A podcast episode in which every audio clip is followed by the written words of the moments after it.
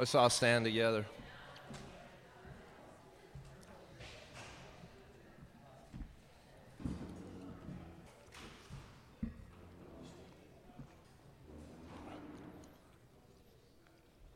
Let's stand together. Let's begin. Begin just praying. Lord, we invite you into this place. We thank you, Jesus. We bless your name, Lord. Have your way with us this morning. Have your way with us, Jesus. Have your way.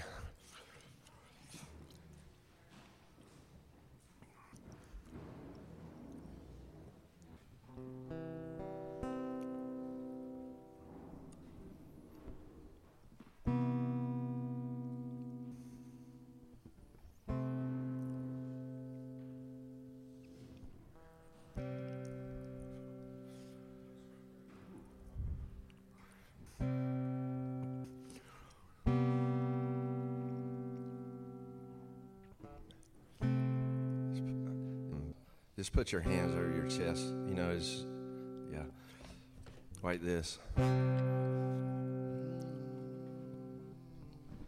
The Lord's here to bring comfort right now. comfort to you. Just, just you make yourself receptive to the Spirit right now by just communicating to Him and just letting Him have His way with you. Just, just have your way with us, Lord. Just open yourself up to the Lord. He's here.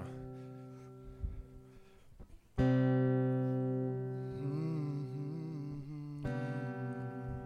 reason why I'm asking you to cross your double hand, or really it's the Lord, is a double hand, but I pledge allegiance to the Lamb.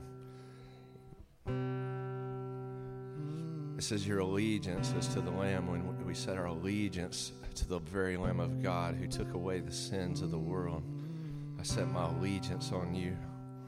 It's my only allegiance.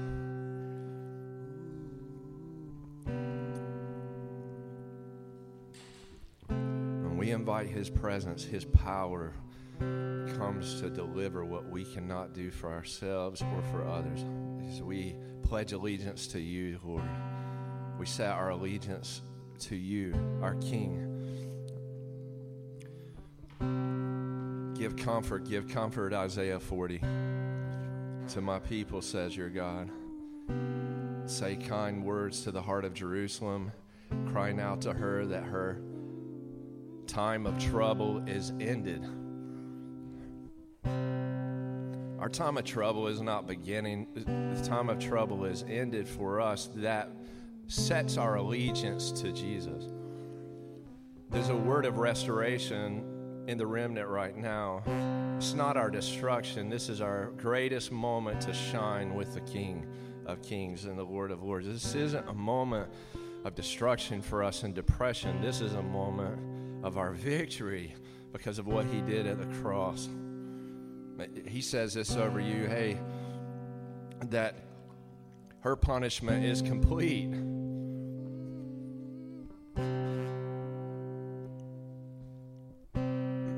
That she may be rewarded by the Lord's hand twice over for all of her sins. It's called the double blessing.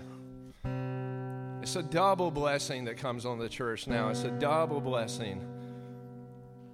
A voice of one crying, Make ready in a wasteland. Does that sound like where we're at? And Asheville, make ready not not retreat, not despair, not backing out, not pulling back, not uh, putting all of our, not trying to secure ourselves, but making ready now. And in, in a wasteland, make ready in a wasteland a way of the Lord.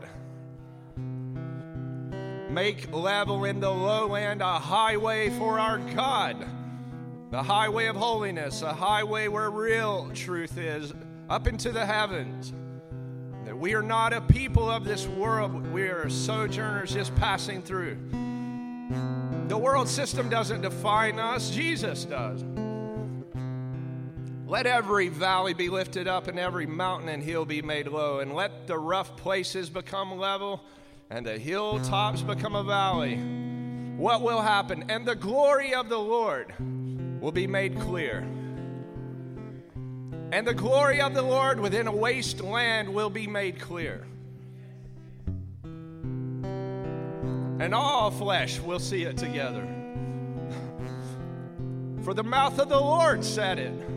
And you know that Jesus gets whatever his prayer request is. And so that if we agree with him, we'll get what our prayer request is.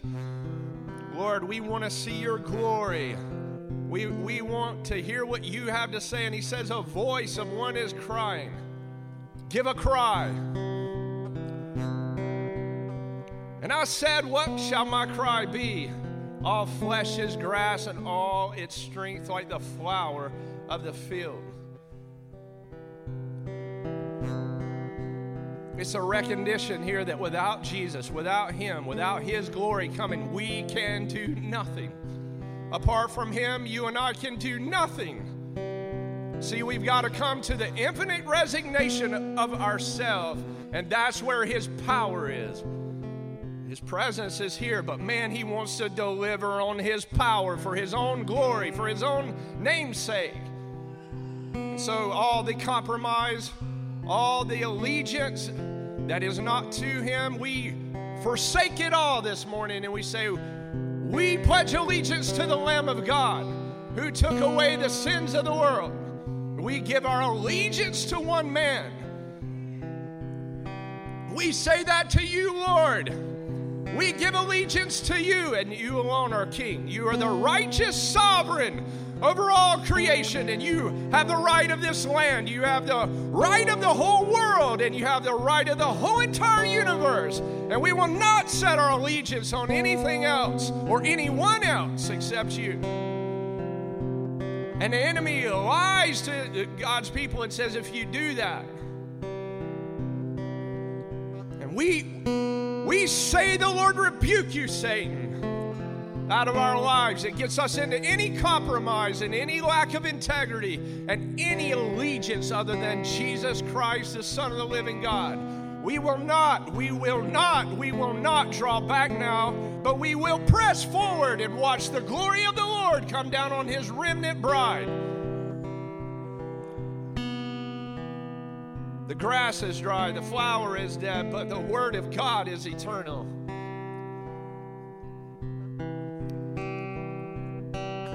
Give the good news out of Zion. Get up into the high mountain. You who give good news to Jerusalem, let your voice be strong. Let it be sounding without fear. It's a war cry. It's, it's your courage. Some of us, we, we do that in different ways. Some of us, we make a great shout. Some of us, we come into repose and we rest in Him, and that's our great courage. But however it may be, we cast down every fear and everything exalts itself against the knowledge of God. We don't want anything to do with it, Lord. We're tired of shaking in our boots, Lord. We're ready to see a great display of your power, and that's why we have gathered here together, even in this Asheville, North Carolina, in the middle of a wasteland, to say, We'll have you or we'll have nothing. That Jesus plus something equals nothing, but Jesus plus nothing equals everything. See, the Lord God's coming. He's the strong one, He's the rightful ruler in power. See, those made free by him are with him. Those that are made free by him are with him. And those who he has made safe go before him. He'll give food to his flock. Hey, you're not going to go hungry. You're not. The Lord will provide if he has to Man out of the heavens. Like Elijah, he'll be there when the when the resources dry up, he'll make another provision. God's got you and he's got all of us and he's got this remnant bride right now. Oh, we're His. We're in the, no one will pluck us out of His hand. Oh, He's got us like never before. Trust Him, flock of God. He's the keeper of the sheep. With His arm, He will get it together and He'll take up the lambs on His breast and He'll gently guide us with the young. In the hollow of whose hand have the waters been measured? Who is able to take the heavens in his outstretched fingers? Who has got together the dust of the earth in a measure? Who has taken the weight of the mountains or put the hills into the scales? By whom has the Spirit of the Lord been guided? Or who has been his teacher? Who can give him a suggestion and make clear to him the right way? Who gave him knowledge, guiding him in the way of wisdom? See, the nations, listen, even this great United States of America, even the nations, listen, are like a drop hanging from a bucket. And like the small dust in the scales, he takes up the islands like small dust.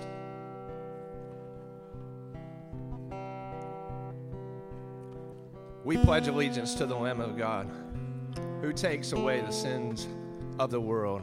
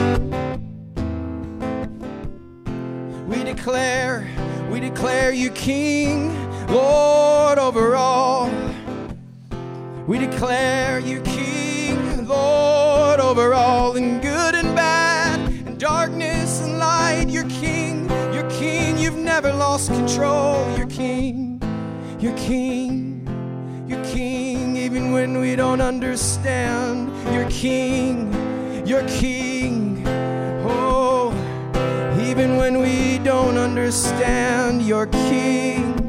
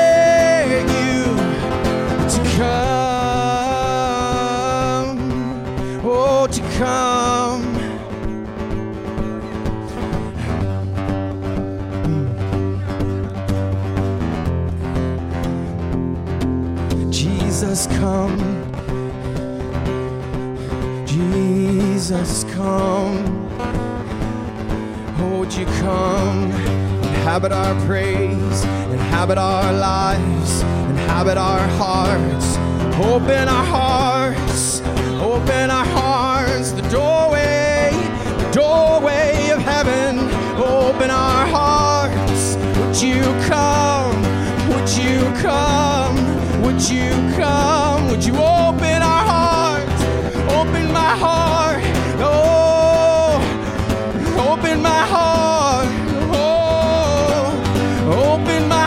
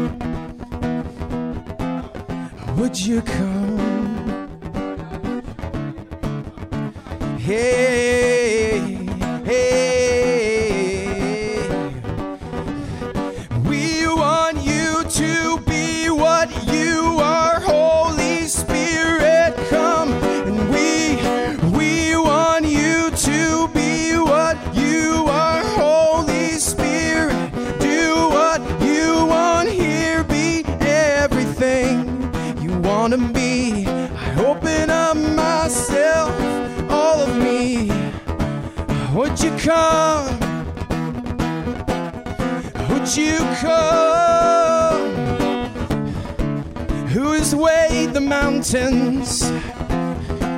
Who has weighed the mountains? Who has given life and taken life? Oh, God Almighty, God, Commander of all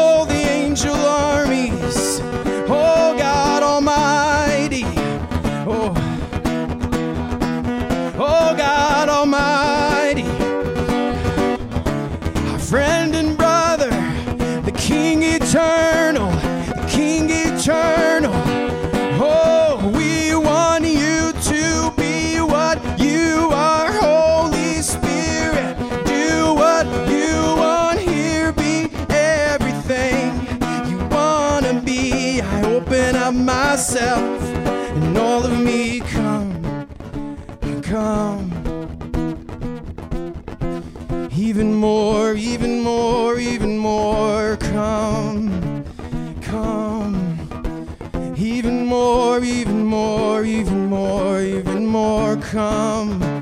Oh, we repent, God, we repent, God. Oh, so many times we've wanted what we've wanted, but not what you've wanted. Oh, we change our mind. Oh, Align our thoughts with your thoughts, God. Align our thoughts with your thoughts, God. Come, come, would you come? Would you come?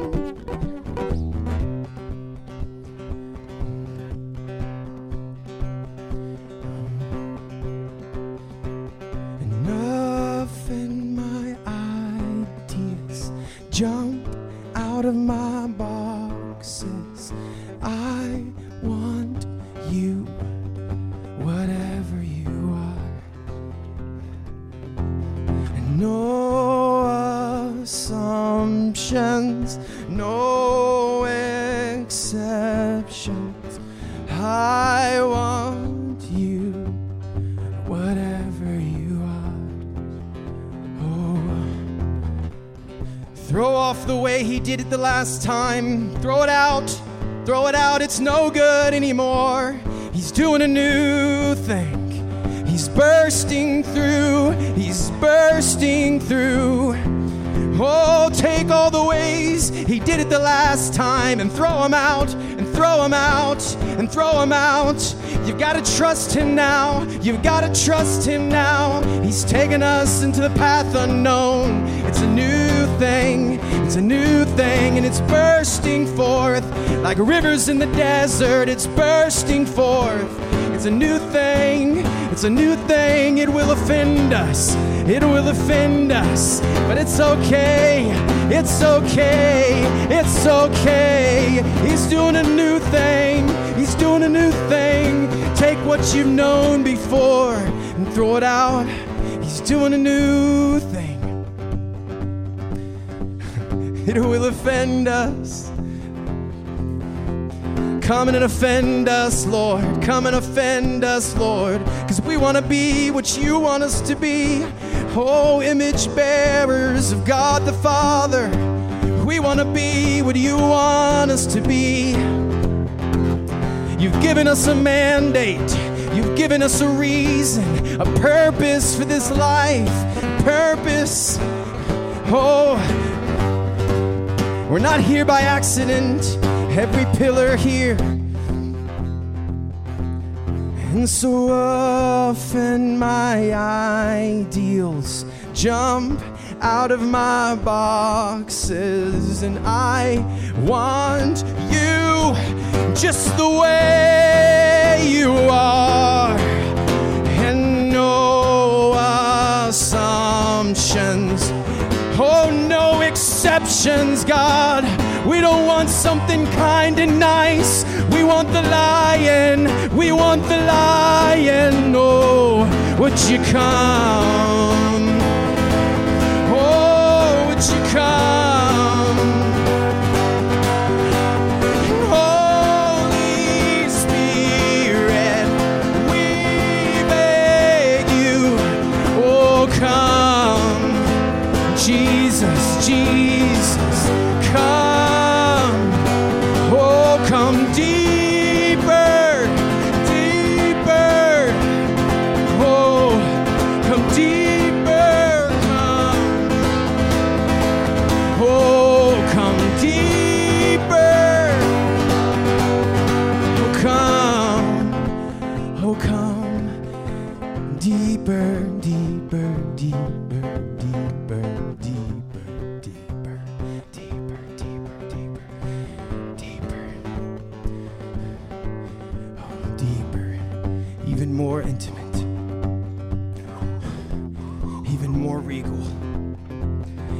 More glory, even more light.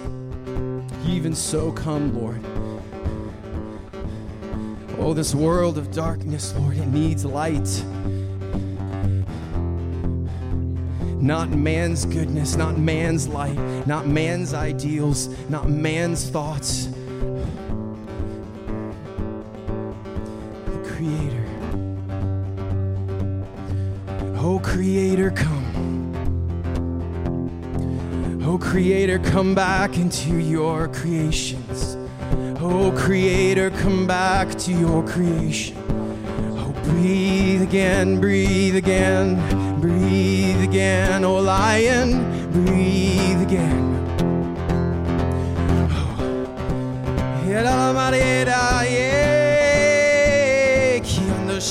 yeah.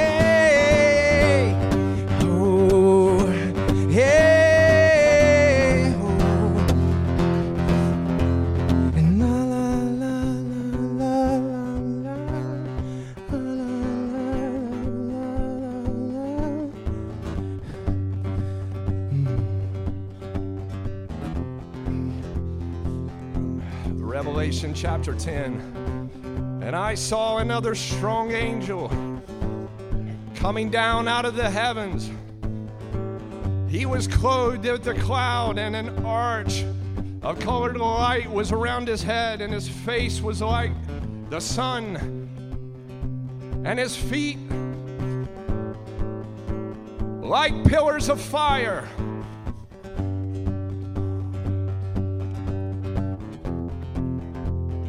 Got a little book in his hand.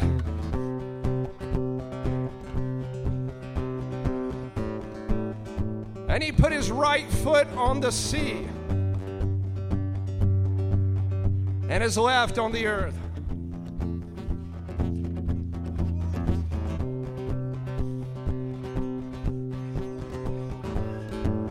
The Holy Spirit keeps telling me, I'm going to say this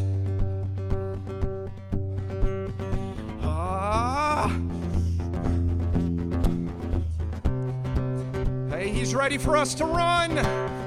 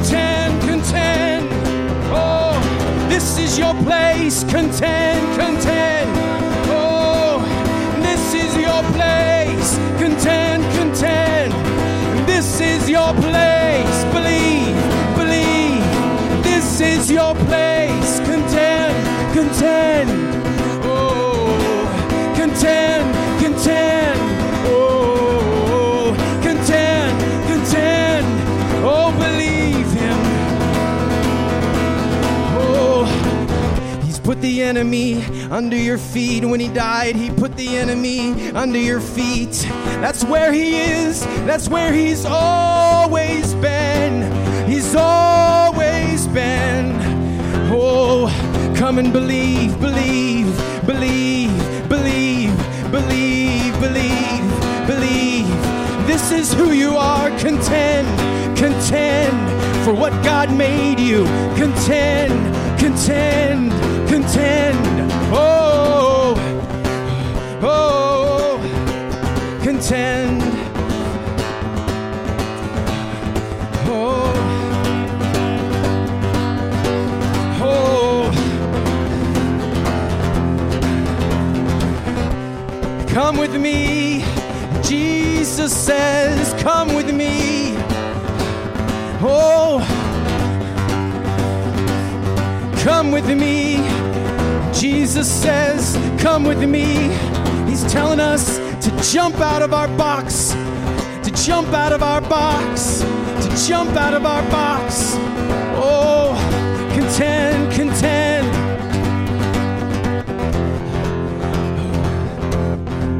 Come, let's go. Come, let's go. Where He leads us, we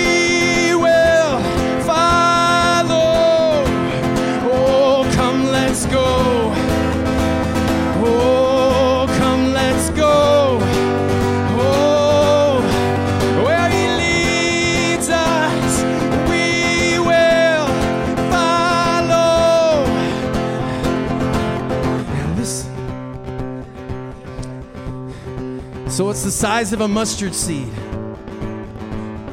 That thing in you right now, it's the size of a mustard seed. Be obedient.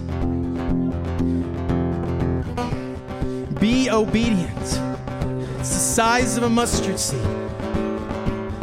Seriously, take the first step. That's all it takes. The first step, and God and all of the angel armies, all the heavenly host, all of His goodness, all of His light, all of His healing, all of His glory, everything of heaven will follow and meet you there. Oh, contend, contend. Oh, contend, contend. No, contend, contend. Oh, you are pillars. You are pillars. Oh, we are the armies. We are the armies. Contend, contend. We are the armies. Contend, contend. Oh, contend, contend. We are the armies.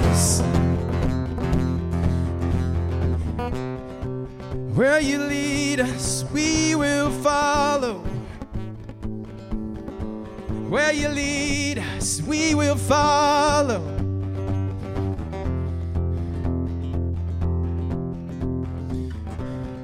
Where you lead us, we will follow into repentance and into his glorious greatness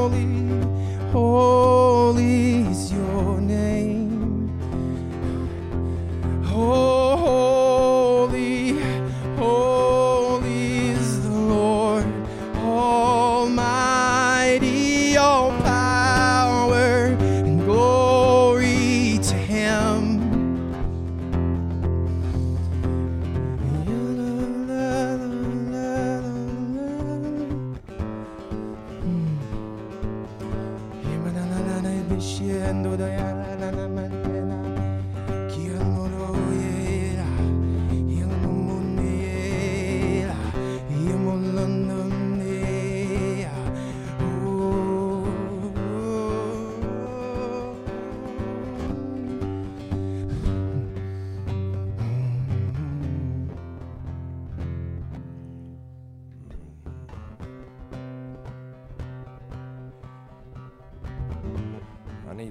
Breakthrough. You say this in, in yourself during the week I need a breakthrough. I got to get a breakthrough in this area. I need a breakthrough. I need a breakthrough. This is your moment to get a breakthrough. I want a breakthrough. Oh, I need a breakthrough.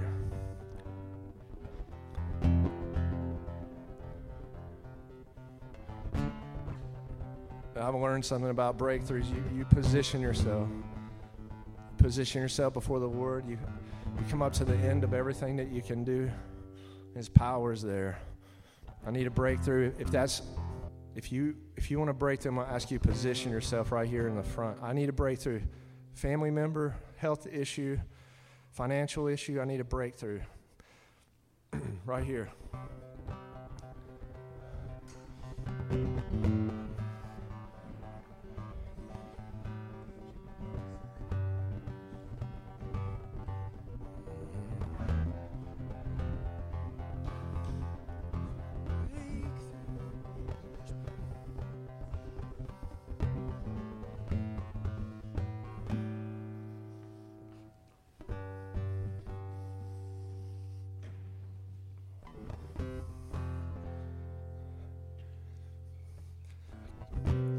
And I can't tell you how many times me and my family have run into this place personally. And I can't tell you how many thousands of times he met us. I can declare this because I've watched it happen in my own life. I don't say what I say to you because I'm somehow prophesying something that hasn't happened for us. Let me testify to you to the greatness of God to meet you. When you're washed out and you come to the end of everything you can do. Remember Genesis chapter 15? Remember Abram? The Lord gave him a promise of a son, right? And that was his covenant promise. And it says in there that there was a covenant cutting process that had to take place and and what Abram had to do was fight off the birds of prey they were trying to swoop down and steal the promise of God. He's, he's going to cut covenant with him. And in that covenant making process, Abraham, he did his part. Listen, that's what we're doing here this morning. We're saying, Oh, I'm going to worship you, Lord. I'm going to do everything that I can to worship you. But there comes a point we get the enemy under our feet. And right now, we're going to in rest receive the breakthrough of God. We're going to receive a breakthrough right now, and you're going to have a testimony. We're not going to let go of what the Lord has said over your life and over your family's life.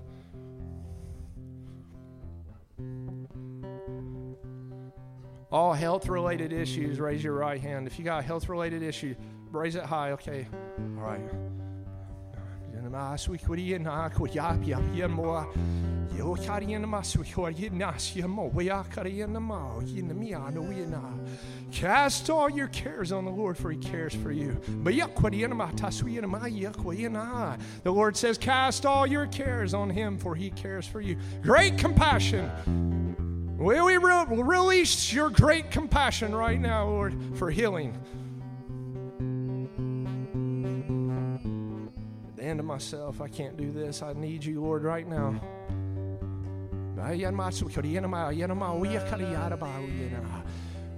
All your cares, all your cares, all your cares on Him, for He cares for you. All your cares, all of it. Put your, place yourself right there, right up next to the bosom of the Father and the Son, the Holy Spirit.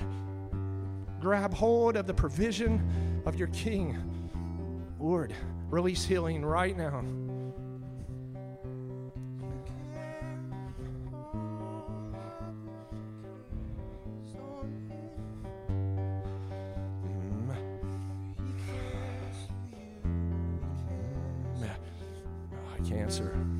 Bow your knee to the feet of Jesus. Every disease, bow your knee at the feet of Jesus. Every disease known to man, every. Ah! We don't put up with this in God's house. No, Lord. Bring healing, bring healing over your people.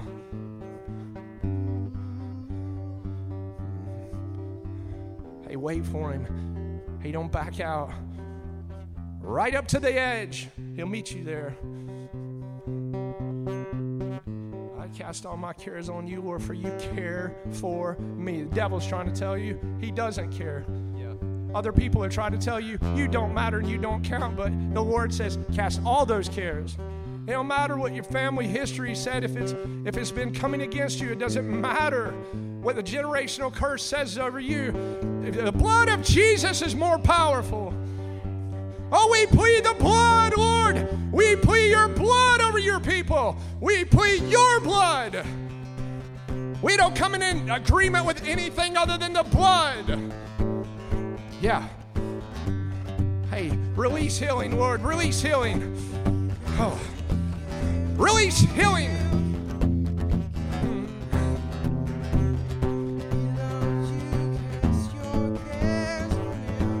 My sons and daughters are away from the Lord. My family's got away from the Lord. Cast all your cares on Him, for He cares for you. I want my kids. I want my grandkids. I want my mom and dad. My nieces and my nephews.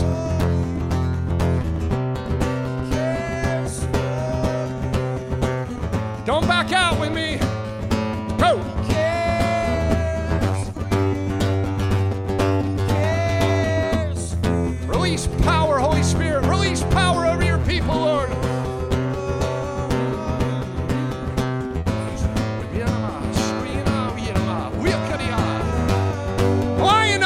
Of Judah. Yeah. Harriet, experience the presence of the Lord.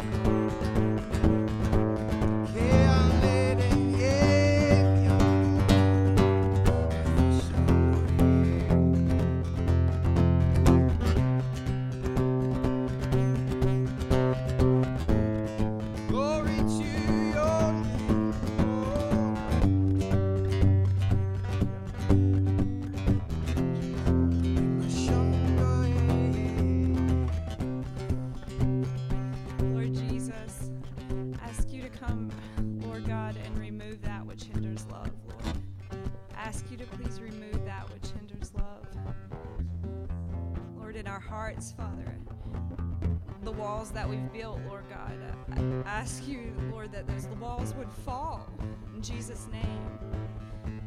Lord, that you would remove that which hinders love, Lord. Lord, that your glory and that your peace would reign on our hearts, Father. Peace of your presence, Jesus. that washes, that makes clean, that makes pure.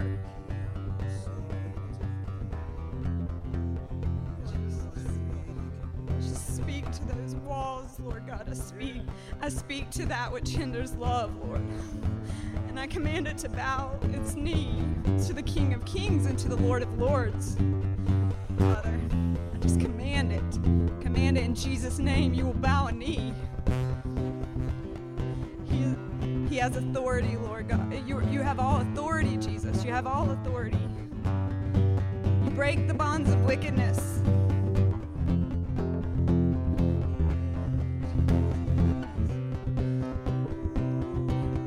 To fall in Jesus' name. Every tongue shall confess that Jesus is King, He is Lord of Lords and King of Kings. He has all dominion and all glory.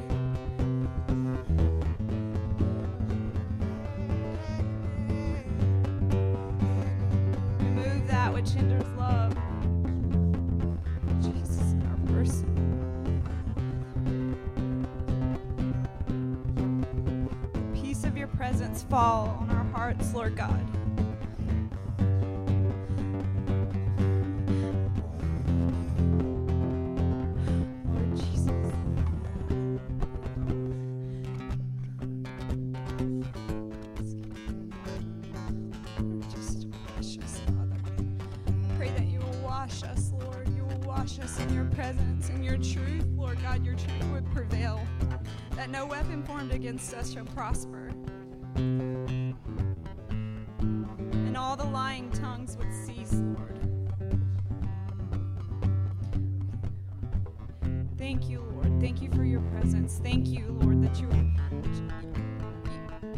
That you set up your kingdom and that we have victory and then we have authority over our enemies.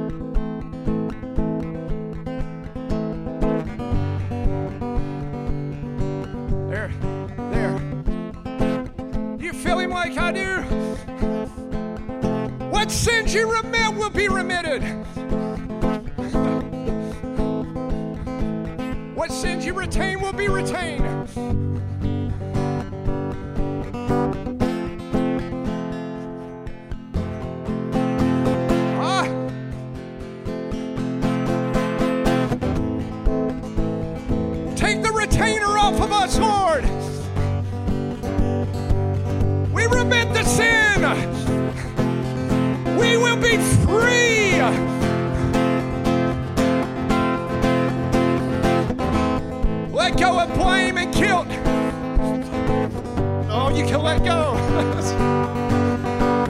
A new covenant in His blood, imprinted on our souls. We receive the new covenant in your blood, Lord. No longer slaves to sin, but free in righteousness.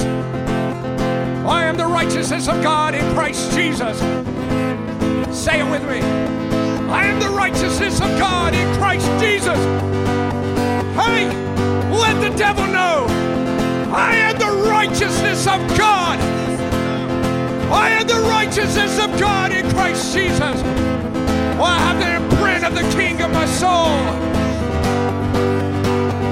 Oh, I'm the righteousness of God in Christ Jesus. Say it.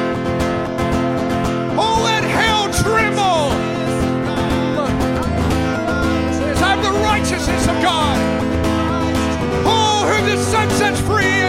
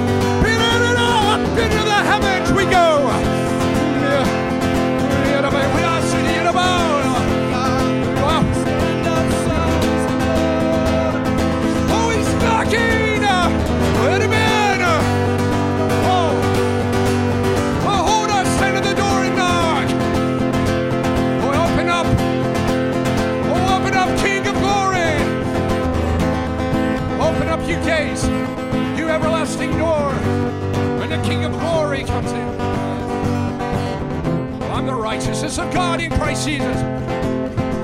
What? Take that, accuser of the brethren. Oh, oh we, oh, we'll dance on injustice. We're liberated in Christ. Our liberty is in you, Jesus. Oh, we're tethered up to you, Lord. Oh, the one who loves, the one who gave himself for us. He gives you freely all things. He don't want to hold back on his church. Oh, oh, I believe you, Lord. Saints, we take courage. Mm. Give us boldness like never before. Man, watch. He liberated me from the bondage of sin.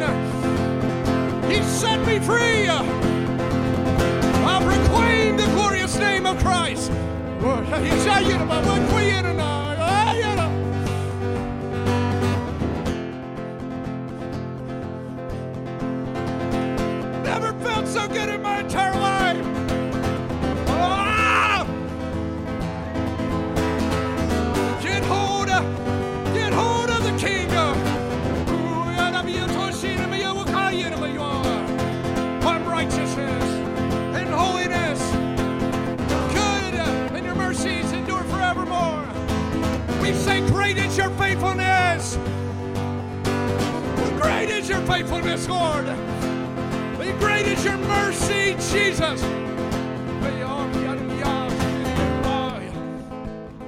What sin caused this man to be blind? Oh, was it his father's sin?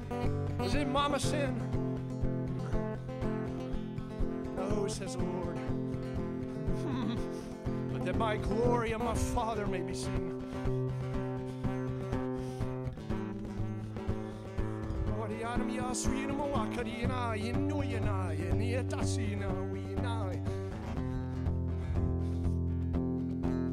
Lord, pronounce liberty over you and freedom.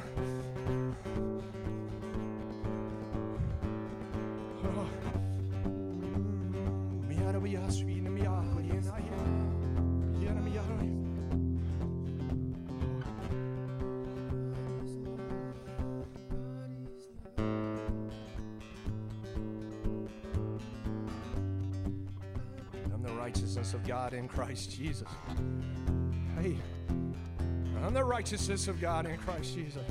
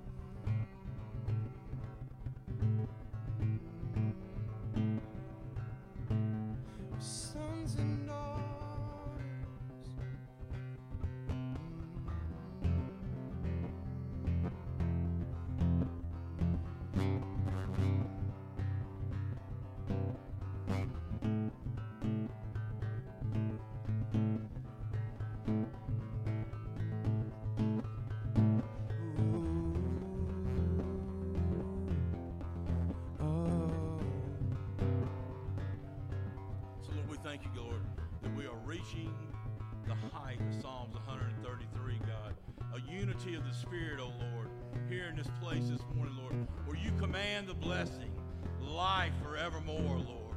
Life forevermore, God. We thank you for a unity of the Spirit here this morning, dear Heavenly Father. We bless you, God. In the name of Jesus. So as deep calls unto deep, deep unto deep, deep unto deep, I'm calling you. I'm touching the innermost places of you. The innermost places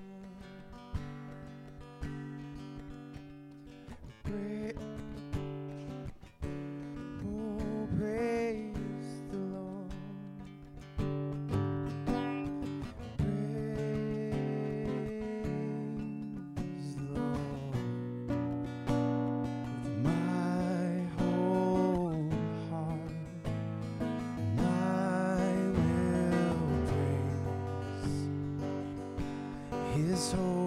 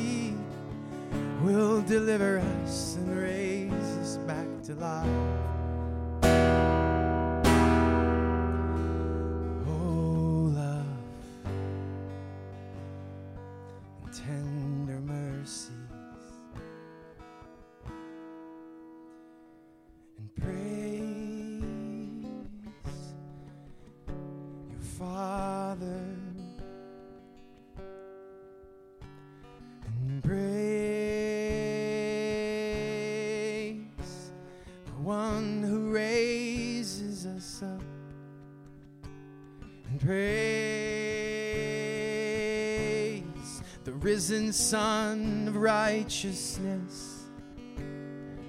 And praise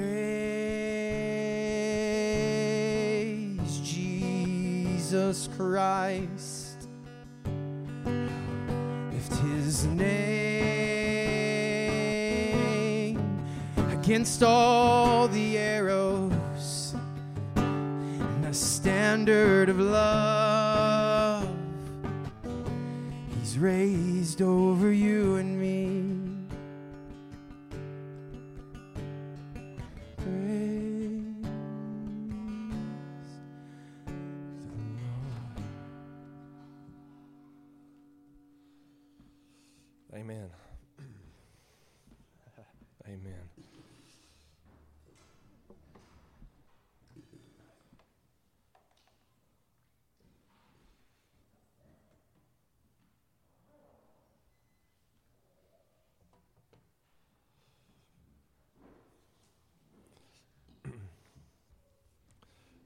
Give a little bit of a debrief. You know, uh, we've talked about this. so we brief on the front end. We go through the our flight together, and then we give a little debrief on the end.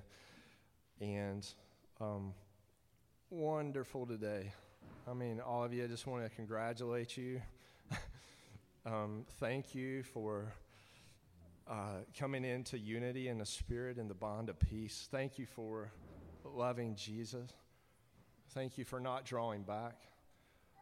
Um, you know, it's a when the Lord said, I'm going to gather a remnant and they're going to love one another, I said, Lord, that's a tall order right there. He said, No, they're going to come together. And Tom Gross said this this morning out of, out of John 17, you know, that Jesus' prayer is going to be answered. Lord, make them one, and, and that we would come into the unity of the Spirit and the bond of peace, and then that in that place we would become one with Him.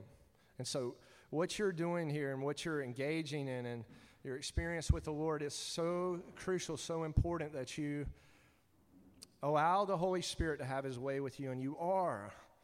And I, I just want to like high five all of you, high five me. Yeah, I mean, high five, pop, pop. yeah, thank you, because you all are doing so wonderful. You're, you're, you're letting the Lord have His way with you, and that's that's beautiful. Um, Cameron just came up and she said, you know, with a freight train. Cameron, you just say it. I, I'm, I do not want to butcher what you have to say, but say, go ahead. When we were at that breakthrough point, when Carol, you know, when we came up, I saw a picture of a um, steam engine.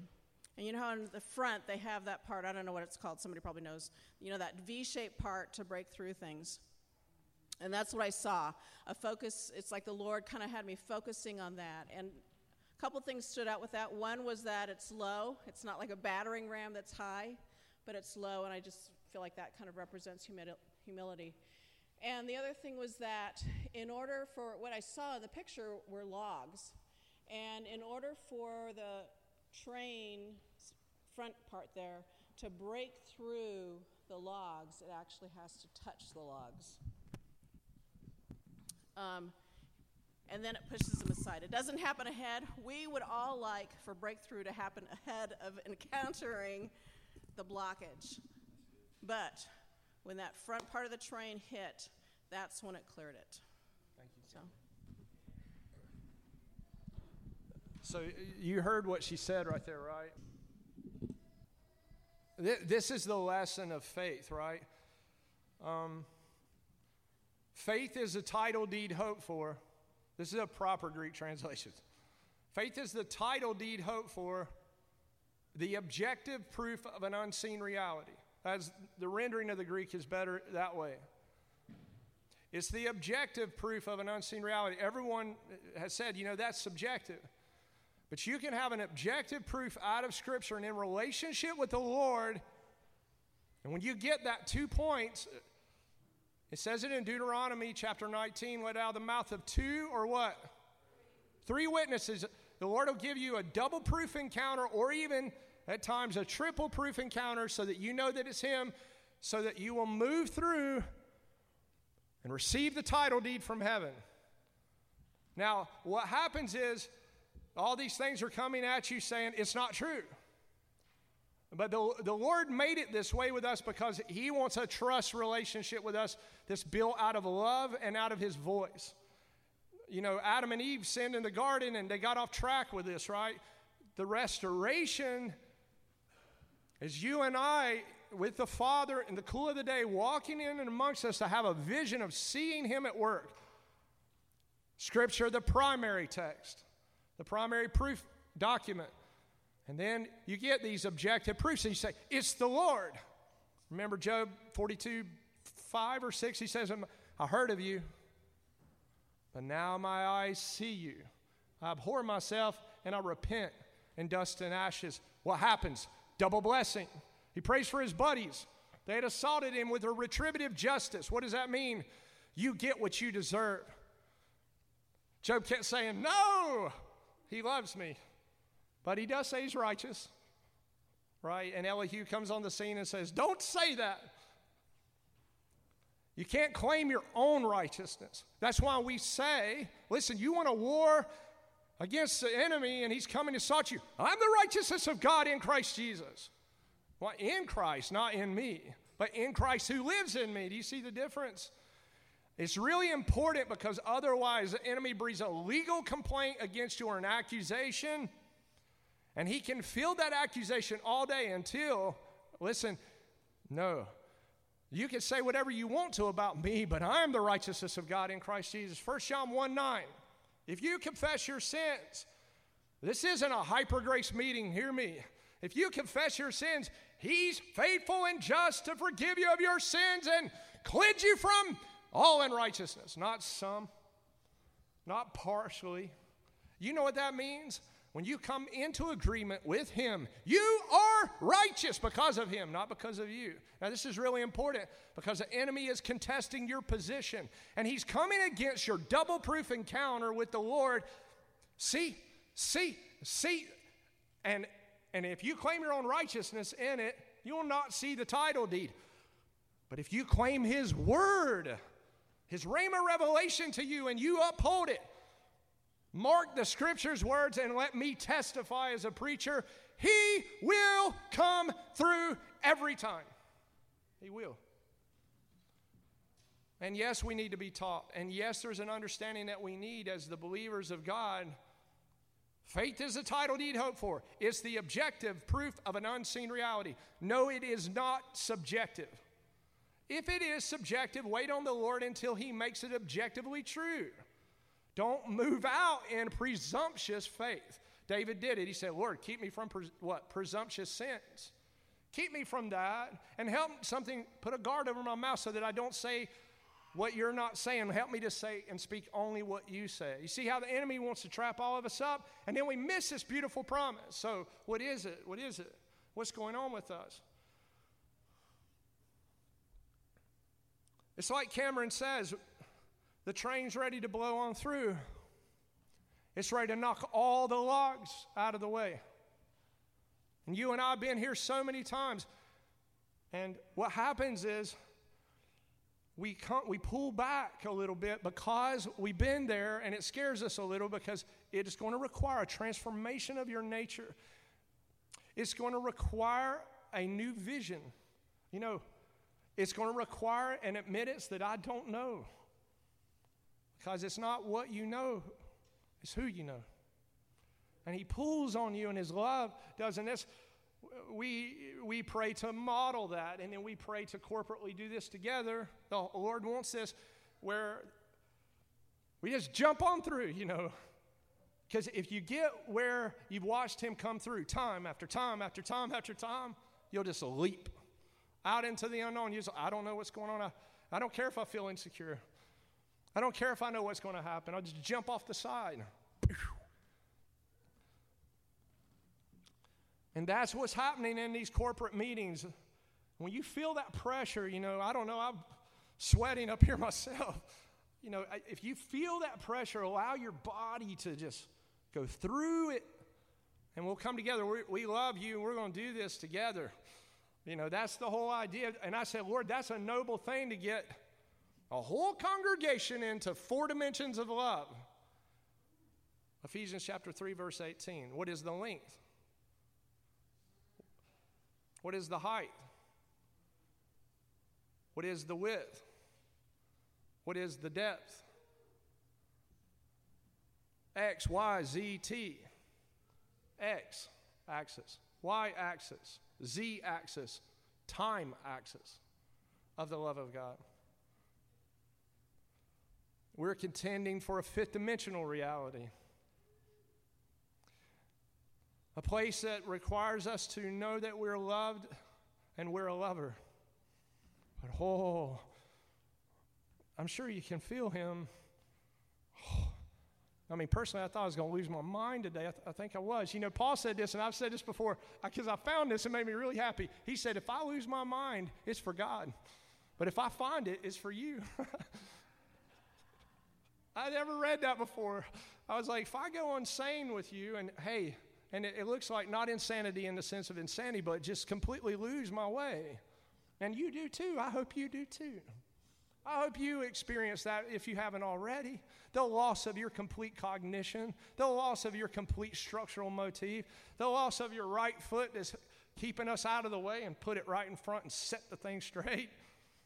And then you can run because you have no perception of your own righteousness anymore. You only see one who is the one who is righteous.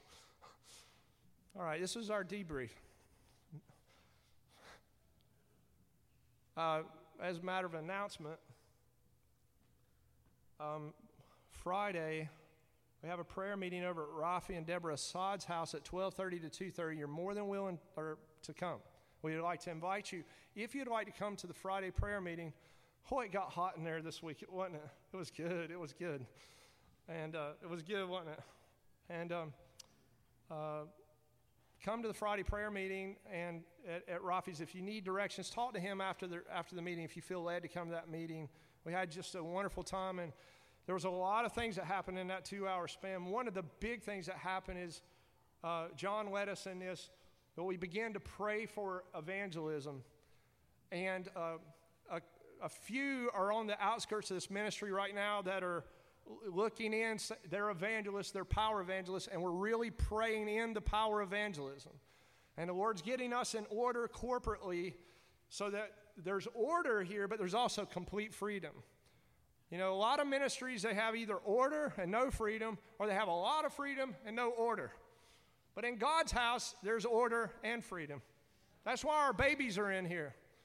Because unless you become like a little child, you can't peer into this dimension. Our hearts have to come in a place of humble dependence, and we want them with us. And so all children are welcome. They're not disturbing us in the least bit, and they're wonderful, and we love the children. We love the children. And so we love your children and bless your children. Uh, another announcement is in a couple weeks, and we, we, haven't nailed down the location yet, but we're going to have another uh, corporate, like Thanksgiving meal together. It'll be on the 20th. We will not meet here.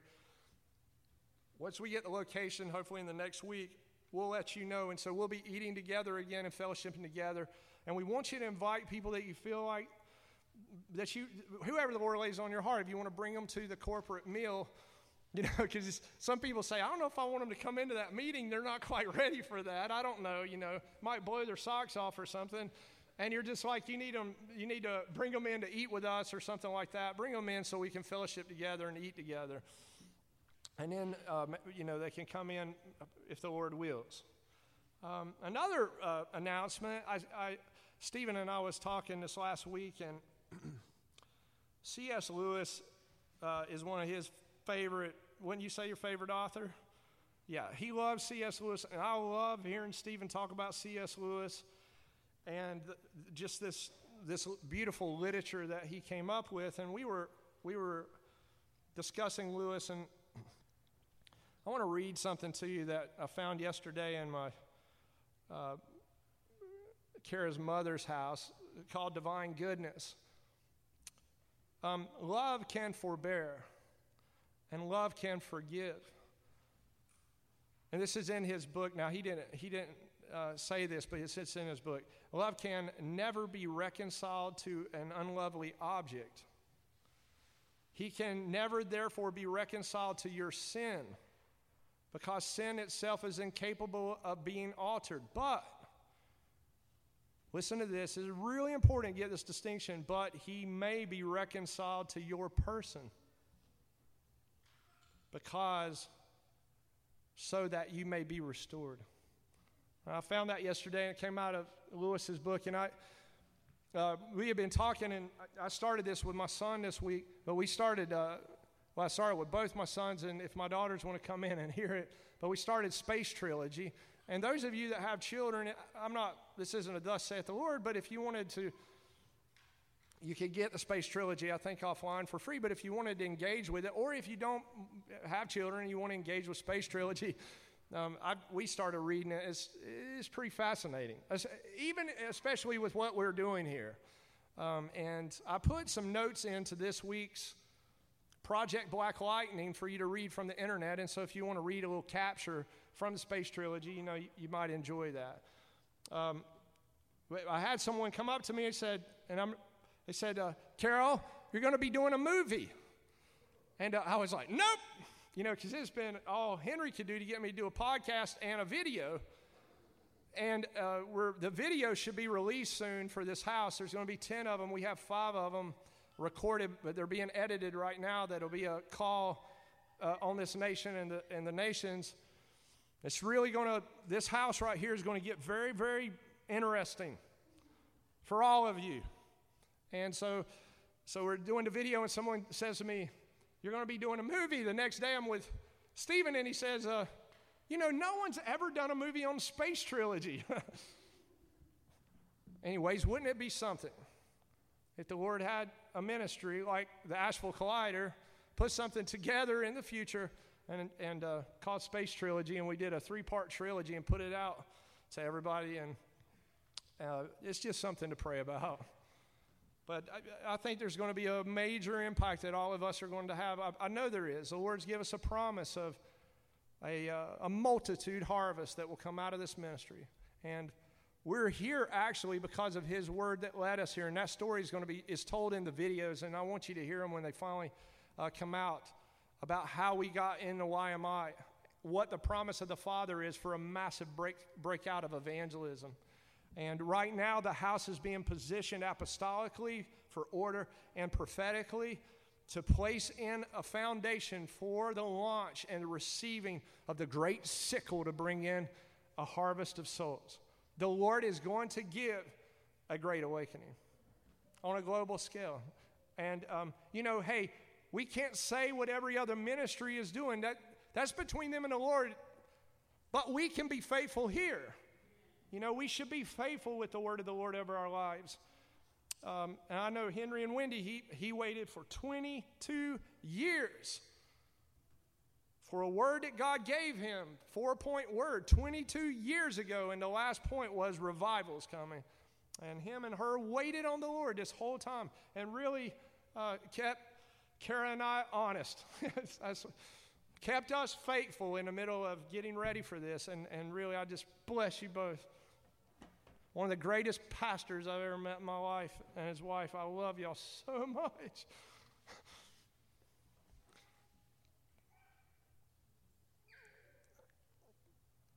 Never been loved by two people as much as y'all loved us. And I'm just so grateful to you. I'm eternally grateful to you. And may you receive the reward of what you've been through. Oh.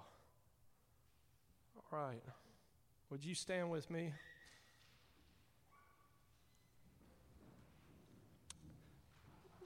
This morning we're in Luke chapter 1.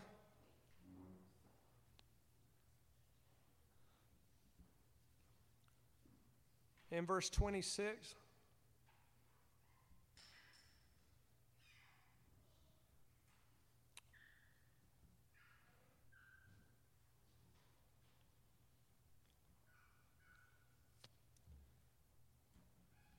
In the sixth month of Elizabeth's pregnancy, the angel Gabriel was sent by God to the town of Galilee called Nazareth to a virgin engaged to a man whose name was Joseph, a descendant of David, and the virgin's name was Mary. The angel came to her and said, Greetings, favored one, the Lord is with you. But she was greatly troubled by his words and began to wonder about the meaning of his greeting. So the angel said to her, Do not be afraid, Mary for you have found favor with God. Listen, you will become pregnant and give birth to a son, and you will name him Jesus. He will be great, and he will be called the Son of the Most High. And the Lord God will give him the throne of his father David. He will reign over the house of Jacob forever, and his kingdom will never end. And Mary said to Angel, How would this be, since I have not had relations with a man? The angel replied, The Holy Spirit will come upon you, and the power of the Most High will overshadow you. Therefore, the child to be born will be holy. He will be called the Son of God. And look, your relative Elizabeth has also become pregnant with a son in her old age. Although she was called barren, she is now in her sixth month for nothing. For nothing. For nothing. For nothing is impossible with God. So Mary said, Oh, I love this too. My wife has repeated this to me. Many times my wife has said this to me. Yes, I am a servant of the Lord. Let this happen to me according to your word. And then the angel departed from her. Let's pray together. Lord, who can authorize speech? Who can say anything for you? Who can even fathom the depths of what you did? Who can even know anything, Lord? I can't. I admit I know nothing.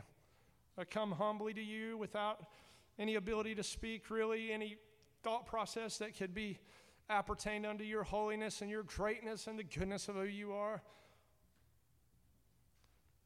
But we know, Lord, that you authorize the preaching of the word and that you want to speak by your word to us. And I pray today that you would not only open up our ears to hear what is being said, but you would open up our eyes to see.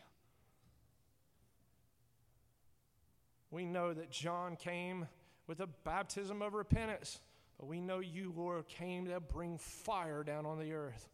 You came to bring light, Jesus. You came to bring down fire. we honor you in your most holy name. Amen. You may be seated.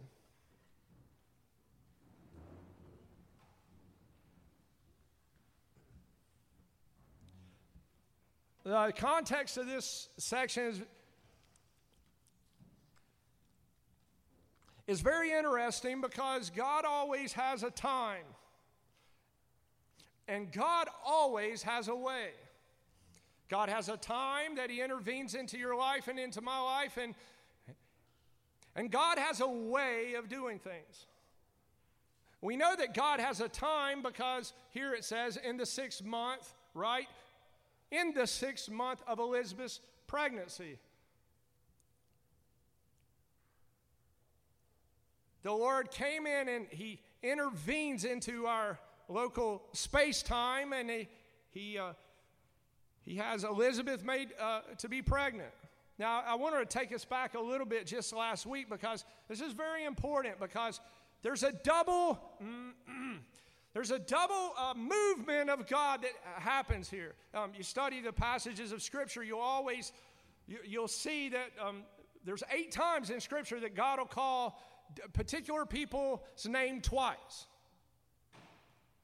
Um, He'll say Moses, Moses. I believe he'll say Saul, Saul. He'll say Martha, Martha, right? There's eight times in Scripture that God, when He begins to move, He'll come with a double movement.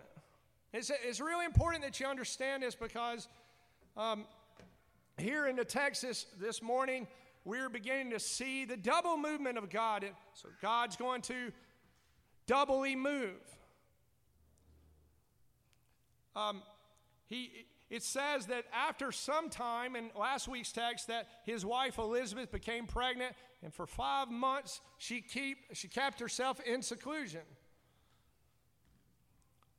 And she said, This is what the Lord has done for me at the time.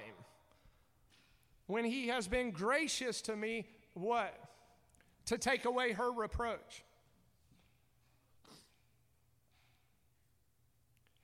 So God comes in the, moment of time, and now he, he makes this movement on Elizabeth to bring forth this first son named John. And now, as we pick up in the text today, we're going to see a, a, a double movement. Now he's going to move uh, towards Mary to bring forth uh, Jesus.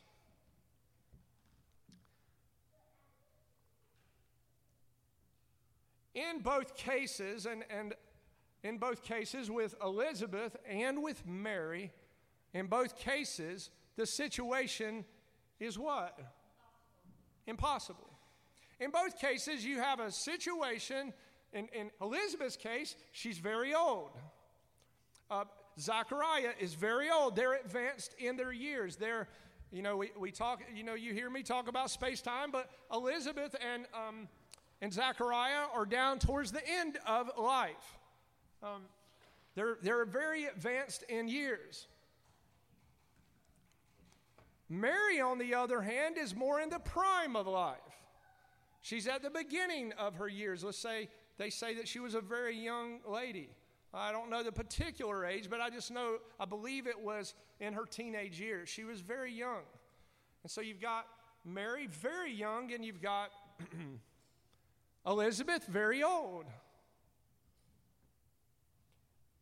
And I, I hope that you see here that when God begins to intervene into our space and time, He doesn't account things according to uh, the way that we would account things.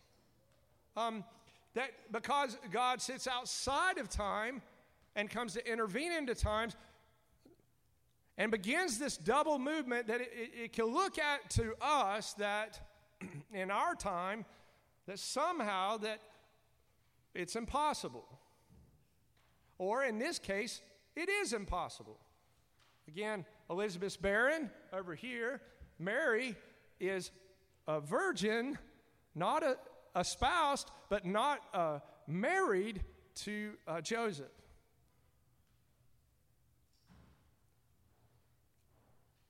She's engaged to a man named Joseph, who is the descendant of David. And in the intervention of her time, there comes an angel to introduce to her. What happens to uh, Zachariah? Who comes to introduce th- to him? An angel. So, in these places outside of time, both at the beginning and the Alpha of life and the Omega of life, the Lord brings a double movement. Many of us, we have a perceptive reality, a way that we view things. The Lord's kind of like been helping me with this. We have a perception of the way things are based off of our past, and we have a perception of the way things should be that we sort of surmise about the future. And I've been learning this, and I, I don't know if you've been learning this, but when the, when the Lord begins to come in and intervene into our lives, we have to, in a way, submit our perception uh, completely to Him. Let me just put it this way God says in Isaiah 55, I believe it is, my ways, what? They're not like yours, they're higher than your ways. Uh, no man has conceived, no man has figured it out, no man can surmise what God has prepared for, for us, those that are called according to his purpose. No man can figure this out. One of the, one of the greatest hindrances, I believe, to the double movement of faith um, that happens in our life is really perception. It's, it's how we perceive reality.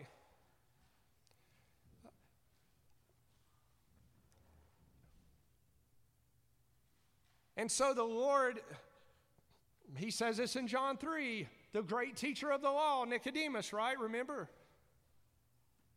Nicodemus, how can this be? How, how, how can a man be born twice? How, how can this happen? And, and the Lord is going to say something to him. He said, Hey, hey, Nicodemus, hey, uh, if you, you, the great teacher of the law, do not get that, if you don't get that you must be born again, and you don't get what is earthly, how could I ever tell you about those things that are, that are heavenly? I can't explain this to you if you don't get this first concept. And I, and I, I believe, you know, with us today that one of the first things that we must do, and because of what we see with John, is we must repent. John comes what? With a baptism of what? He comes with a ba- John comes with a baptism of repentance. Why? What is repentance? It's, it's a change of mind. It's a changing of shifting of direction. It's saying, I've weighed all the odds, I've, I've weighed my past, I've weighed the future, I've looked at the whole picture. You know, we all do this, don't we? We're all weighing the picture and looking at it, examining it, trying to perceive our perspective. And he, he's saying, John comes with this message that, and, and this is what's being born here. Hey, I'm coming with a message repent. Repent, change your direction, and navigate your mind to, towards the mind of Christ. He's coming.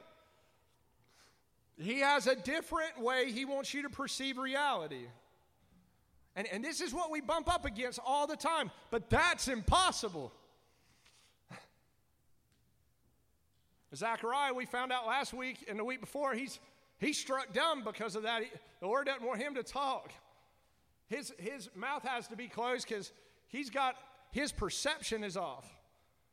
So the Lord's prescription for John's perception is because you said this and didn't believe, be quiet for the next nine months. You can't, you're not going to be able to speak. Why? Because he didn't want Zachariah the Baptist. he would have, he'd have been Zachariah Jr., you know.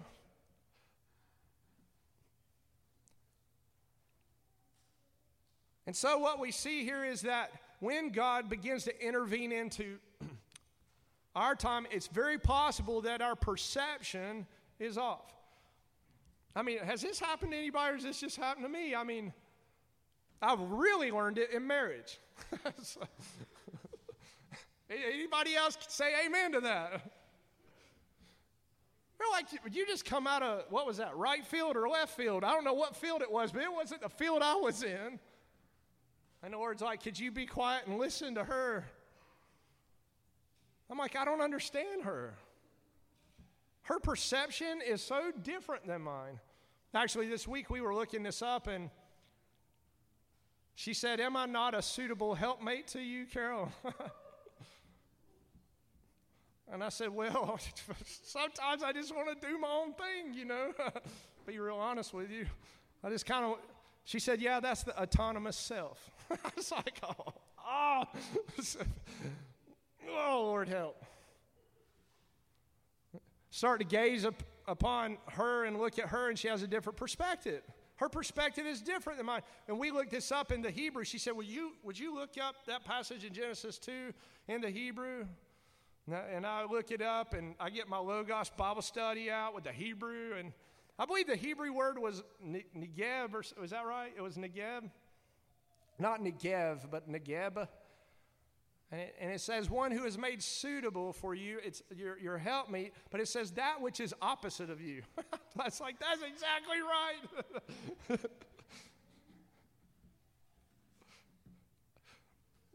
Paul said, marriage is a mystery.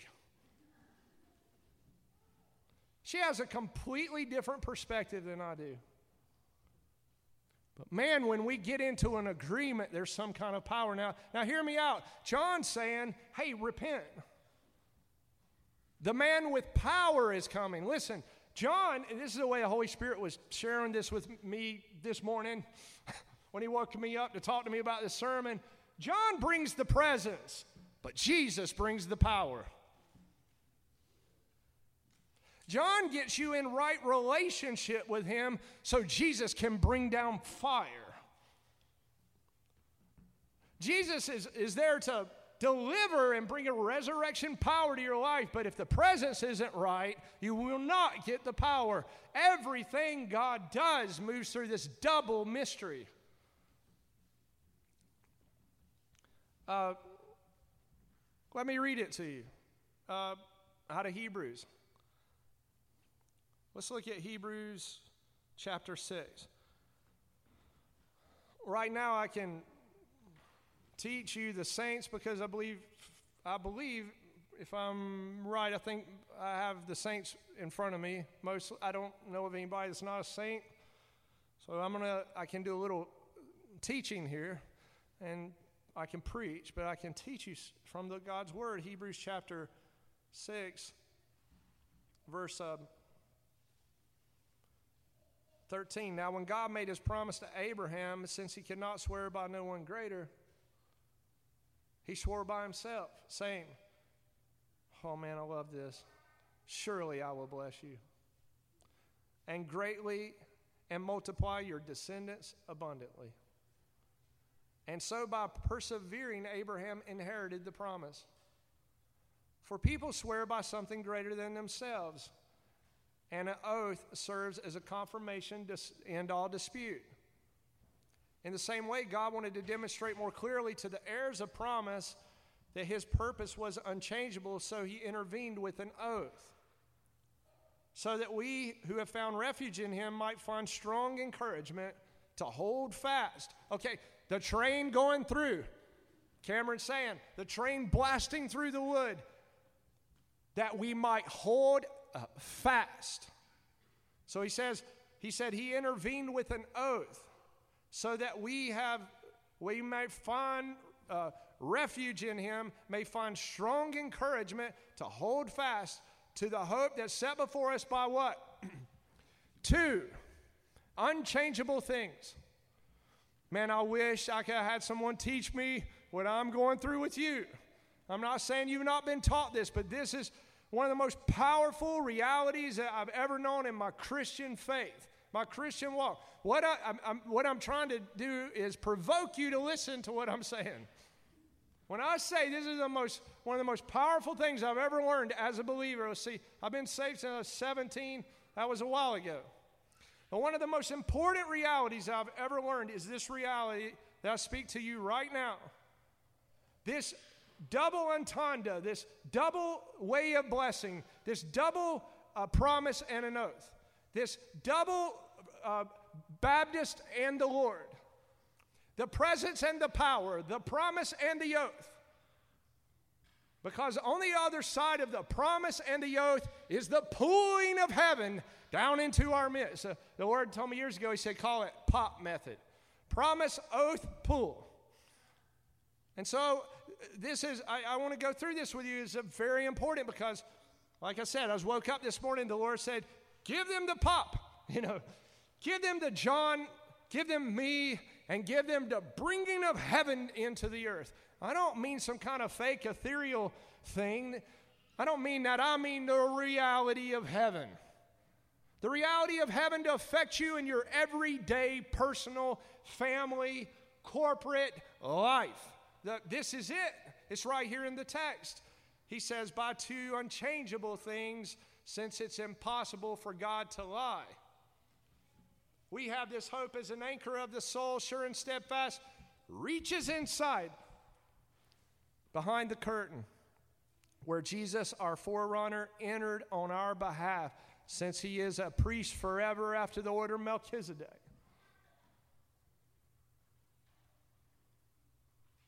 Promise and an oath. John. I'm bringing John. Repent. repent. Change your mind. Receive a promise.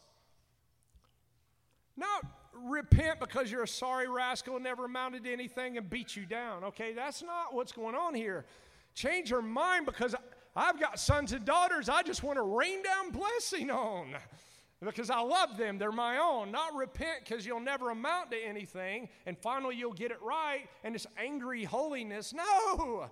The happiest life that you could ever live in in the Father, the most joyful, the most free, true freedom. Receive the promise. You know, it's, t- it's hard sometimes. I'll tell you a little story. A number of years ago, I heard the Lord say this to me. I was sharing this with Kara this morning. I said, I remember when He told me, He said, put down your hammer and get you a pen. And I was like, What are you talking about? He said, Put down your hammer and get a pen. And uh, I was like, You know, I understand how to build where I make an occupation. I, I, you know, I get this. He said, put down your hammer and get a pen. And listen, now, I don't want to be offensive to y'all, but I might be. I love you, though. I do. He said, you know, you could, you could sign the contract instead of trying to build one. And I said, oh, man, Lord. I, I was like, that's outside of my, uh, that's outside of my, wait a minute. I wasn't raised like that. That's outside of my um, perception. Everything you get, you got to work for it. You got to push through and make it happen. Words like, no, go to Romans 4. Blessed is the man whom God credits his account. I was like, huh, that's an interesting way to think. He's like, Do you believe me? I was like, I'm struggling. Do you believe me? I was like, I'm struggling. Get your pen out, put your hammer down. It's taken me years to understand that. Let's scratch my head. I don't get this. I don't get this. He said, Do you know I'm trying to get you into a position where you'll receive my promises? I just want to give it to you. I just want to take care of the needs and everything for your family. I want to do it for you, but I need you to believe my promises. I was like, my social class doesn't allow for this. Listen, my socioeconomic class doesn't allow for this. Everything else is telling me this is a lie. He said, Do you believe who you are in me? I'm struggling, Lord. Put your hammer down. I sold all my most all my tools and uh, scared the living daylights out of me. Now, I'm not telling you to do that. The Lord my God told you to do that. He told me to do that. He said, get a pen out. You can sign contracts. You can sign documents. So you know your, your signature of your pen's more powerful than that hammer is. And, and y'all have heard, know, I could take up the sword as a soldier. I, I was. He said, and what is mightier than the sword? The pen. I was like, man, and a, a promise. Repent of your perception about who you are. Do you know what I say about you, son? I call you a king priest. I was like, I thought a king. I was born by the sweat of my brow, by my mama's brow, and I've lived in the sweat of my brow, and that's the way I've been raised. You know, I, how, how? He's like, no, I say this about you. He's like, my people can come into such glory. Believe what I say about you. I was like, oh, I, I'll give you a promise that will not lie. I'll let you step out in faith. And hey, I'll just tell you, you know, some of us is just crazy enough to do things like that. And some of us, we jump out there and it looks really bad. I'll just be one of those that jumped out in faith. It doesn't always look perfect. I'll just say that. Steve knows what I'm saying. but hey, Change your perception. John says, repent, change your way. The Lord's trying to say something by His word about who we are, and we're not a bunch of beat down, defenseless sheep or shepherds, or we are the sons and daughters of the King. I'm a royal priesthood, a holy nation. I'm not going to, you know, put up with it anymore of being beat down. Stay in your place, little Carol. no, I'm going to be crazy. I'm going to do what the Father says to do. You, know, you and me uh, must be a little bit wild and follow the Lord. Receive the promise. Repent of your perception. Lord, it's impossible. Yes, but what is impossible, man, is possible with God. I don't have to receive the realm of impossibility anymore, but I have to posture my heart. John says, posture your heart to hear a perception that is not the one that you possibly have even been raised in. Possibly the one that culture is telling you you must submit to. A posture. Take courage to believe and repent and align yourself with Him. But hey, hey, hey, that's not enough. And this is something, you know, for, for me, for many years, I was like, I finally, I, I think, for the most part, my wife and I finally got ourselves postured for promise. We're like, okay, you know what? And people say, you're crazy. I'm like, you, you can't do that. And, and I mean, you know, anybody, is, you can't do that. And, you know, and I've seen time and time again the faithfulness of God. And I'll tell you, it's, it's not easy to walk out on the edge, not know how you're going to take care of something, and, and then the Lord meets you. We, listen, you either start in this now or it's coming. I, I love you, but it's coming. There's a, there's a mark that's coming from a mask. there's a, there's a beast empire that's going to raise on the earth. And you and I, you might as well listen to this teaching now. I, actually, you might as well go ahead and get yourself before the Lord and say, Change my perception. Because you and I are not going to be able to exist off this world system. We never were made for it. We were made to be in the person of the man Jesus Christ. We were made to be submitted to the Lord. We were made for love. We were not made to be slaves. We were not made that way. You and I were made to be loved and to be a lover of Him. You were made for him. I was made for him. I, you ever, um, you ever had someone just tell you how bad you are and how you don't ever get it? It doesn't go right with you, does it? You weren't made that way. You were made to be loved. You were made also that truth would prevail in your life. What is this oath? Well, this oath is quintessentially truth. You know, your promise comes to you, and I'm ask you this morning maybe you could do this with me. I got my perception changed. Maybe you listened to the baptism of John And you aligned yourself with God's perception now. You know, hey, it could be a, I don't know what it is. I could never put anything like this on any of you because I don't know what your promises are. But I'll guarantee you this if God gave you a promise, I'll guarantee you this it's impossible. I can guarantee you that anything you can do, more than likely, is not God. Because He never does that, He just doesn't do it. I mean, you might exist every day, and he and you may be supported in your existence, but whatever he, calls you to do will be impossible. And so, so that, that can't be God. That's impossible. Look at the text. And so the Lord's presence comes and he starts to mediate into your life and move into your life. And you start to say, huh, that's you. And you start to believe, and you're getting your objective proof encounters.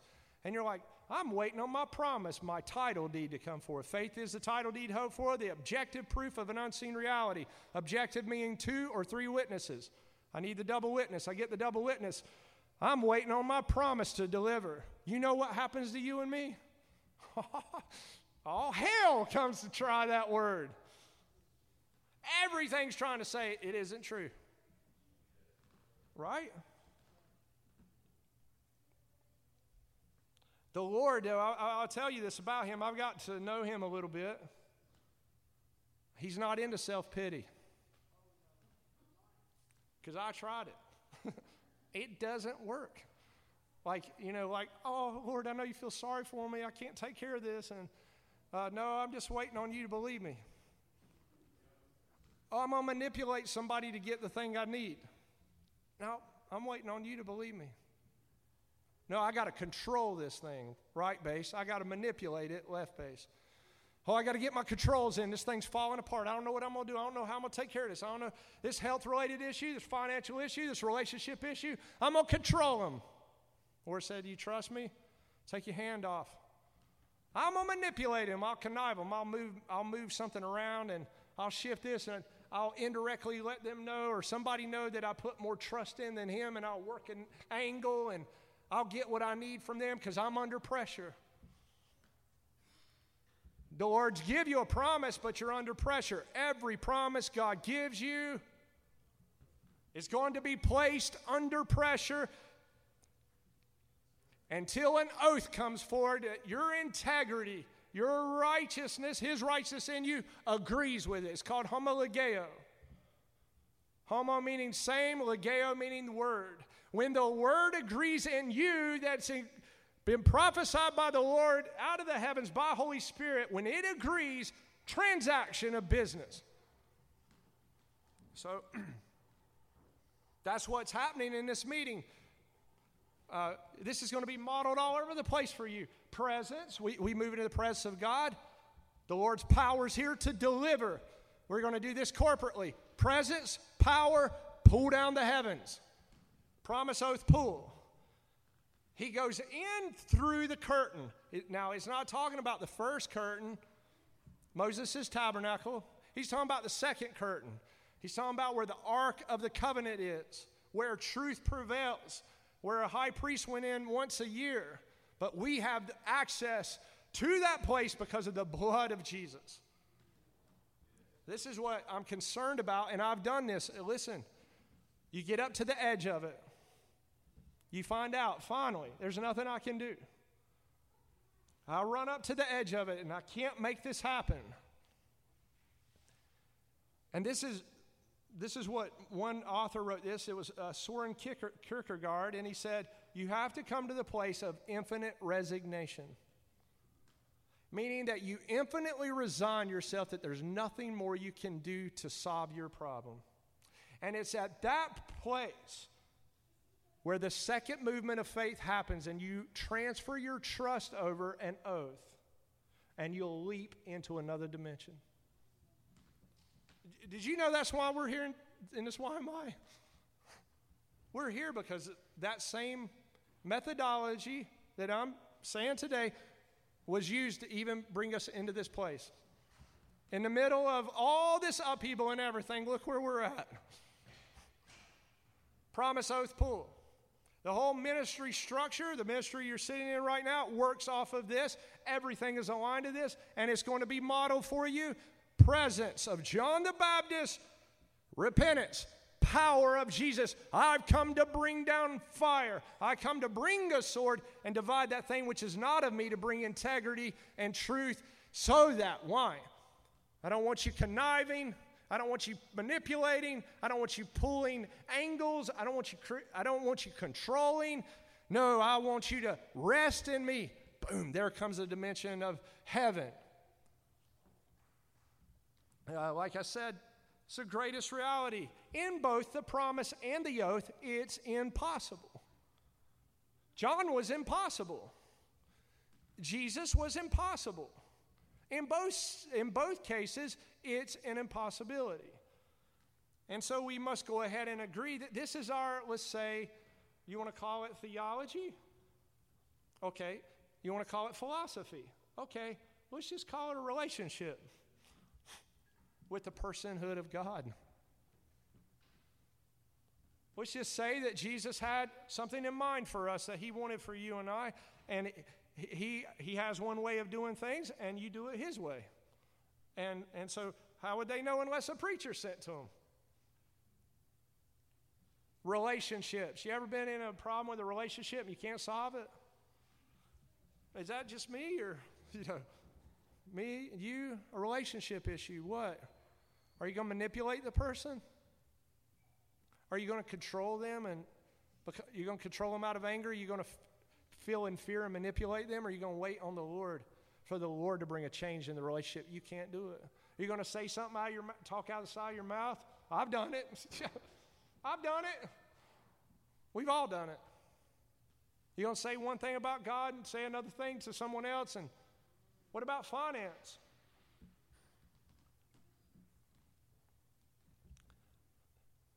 There's so many ways that we can get deceived by the enemy in finance. I mean, get maneuver one little thing to work an angle and stuff, and man, it's wrong.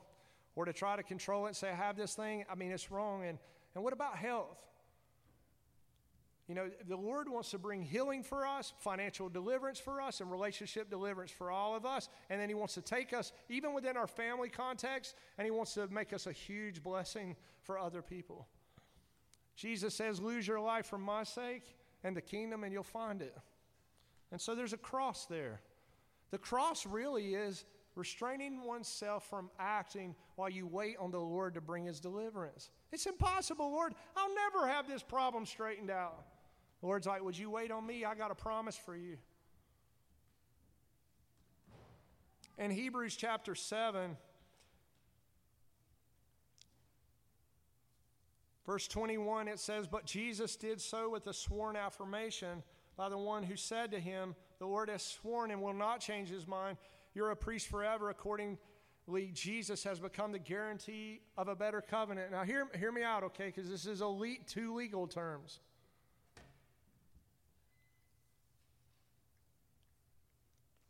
A sworn affirmation. what is the Lord looking for?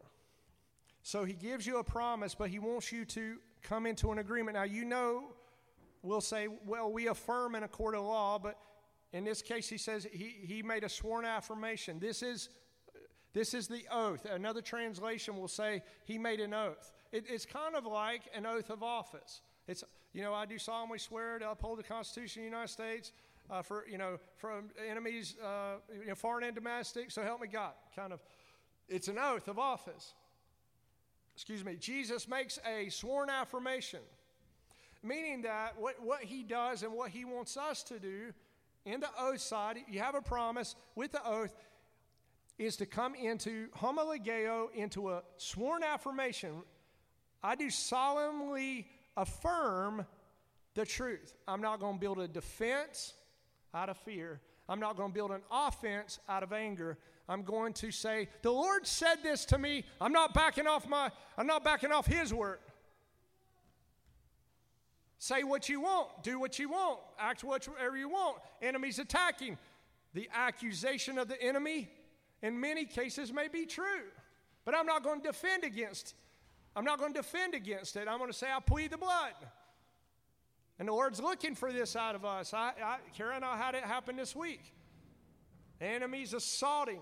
I, I, he, he's coming, and finally, I say this out of my mouth. I said, The accusation is true. The enemy instantly left me and her. Instantly. The accusation was true. I was saying the accusation is false. When I said it was true, he left. And I got home and I said, Lord, what happened? He said, That was the sworn affirmation. He said, I asked for an affirmation. The enemy brings an accusation. Hear me or listen to this again as it's recorded. The enemy brings an accusation, the Lord wants an affirmation. He wants you to agree with the truth of what His promise is to you. What?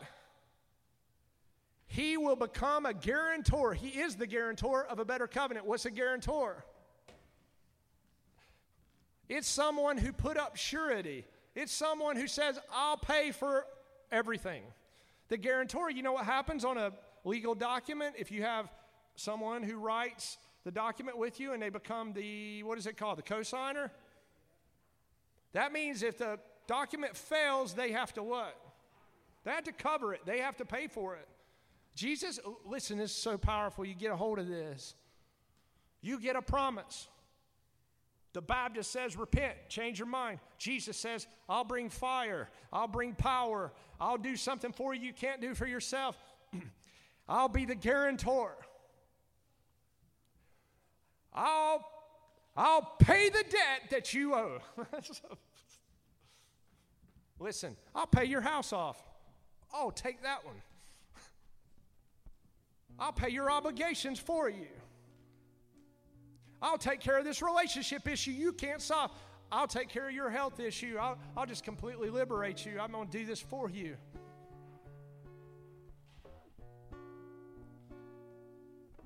Freight train's moving, the logs are sitting there. Like Cameron said, let's roll on through it with the Lord. Fire! Uh, right now. Fire! fire! Release fire!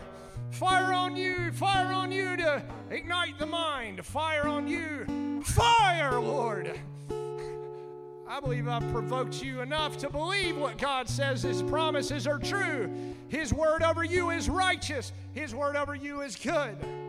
I'm going to receive this. This isn't some kind of ethereal thing.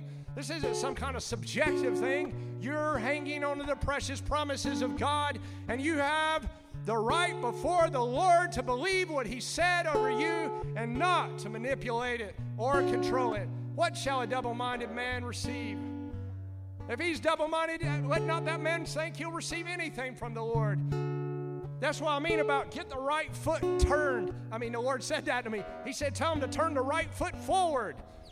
He said the, the nation's got their whole right foot stuck out of the way and they're hobbling along because they're looking at a right based legal righteousness that will justify them, and it will never do it. There's only one who is righteous. Take the blue and the red, mix them together, and you get a royal. the legitimacy of the blue and the red, not the illegitimacy. You're a royal family, you're a holy priesthood. Let's Let's receive right now. Let's just all stand. Fire, Lord, fire, fire, fire. You said you'd bring down fire, this testimony. Be it unto me, uh, Mary said. Listen, right now, okay, I've got promises in my life. You got promises in your life. We're, these are precious promises over each one of us. You've been trying to figure it out in your head. Quit trying to do that. Get into the presence of the Lord and say, I repent, I've changed my mind. There is no way I can take care of this. Exactly. Some of you are coming up to life changing issues and you've come up and you can't dig or beg. Listen to me. You know that it's wrong to beg, and you also you know that you're physically not going to be able to dig. Do you know what I mean? You're not going to be able to do it by the sweat of your brow. Some of you, maybe not even professionally anymore, because you can't do it that way anymore, because you're not going to be able to dig proverbially even with your. I got to do this out of my own strength. I got to do this out of my own strength. Well, if I can't, then I got to stick my hand out. No! Neither one. Neither one. You gave me a promise. I'm holding on to it and I'm going to proclaim it. That we used to call that in the church, I believe, is when they said, Would you testify? you know why? Because they were making a solemn oath.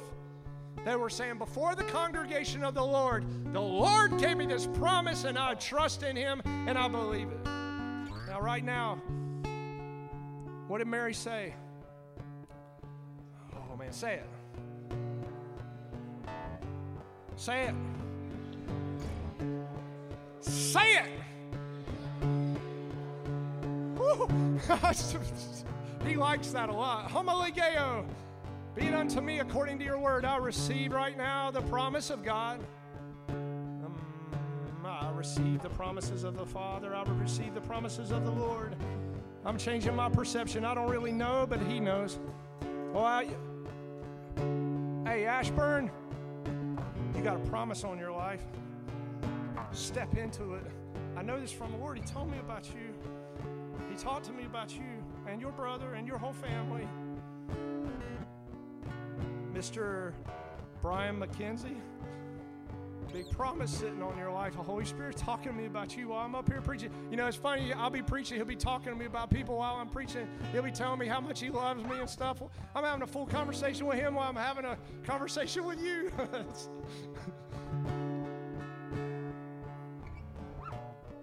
big, precious promises sitting in here that can shake whole nations. Mm-hmm. Shake your community. You, right now, the Lord just says, okay, hey, you know, I've been doing this. I've been waffling all over the place. My, my soul, I can't fix it. I can't fix it. He's like, all right, right now, it's like a.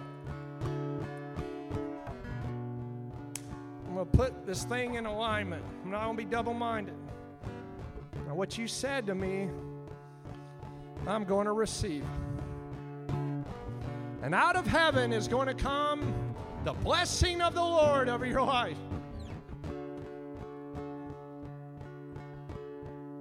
Jimmy Sprouse, receive the blessing of the Lord over your life. you who have been faithful to the Lord, Phil Dietz, receive the blessing of the Lord over your life. Carol, what are you talking about? The Lord sees you, He knows. I'm just going to line myself up right now. I'm going to get myself into a posture for glory. I'm going to line myself up, Lord. That's impossible. Yep, I know it. I'm moving out on it. That'll never work out. Yep, that must be the Lord. That thing is impossible. Yep. This great effectual calling that y'all have on your life, Jan Ball. lining myself up with him right here, like this. Right. I got my promise.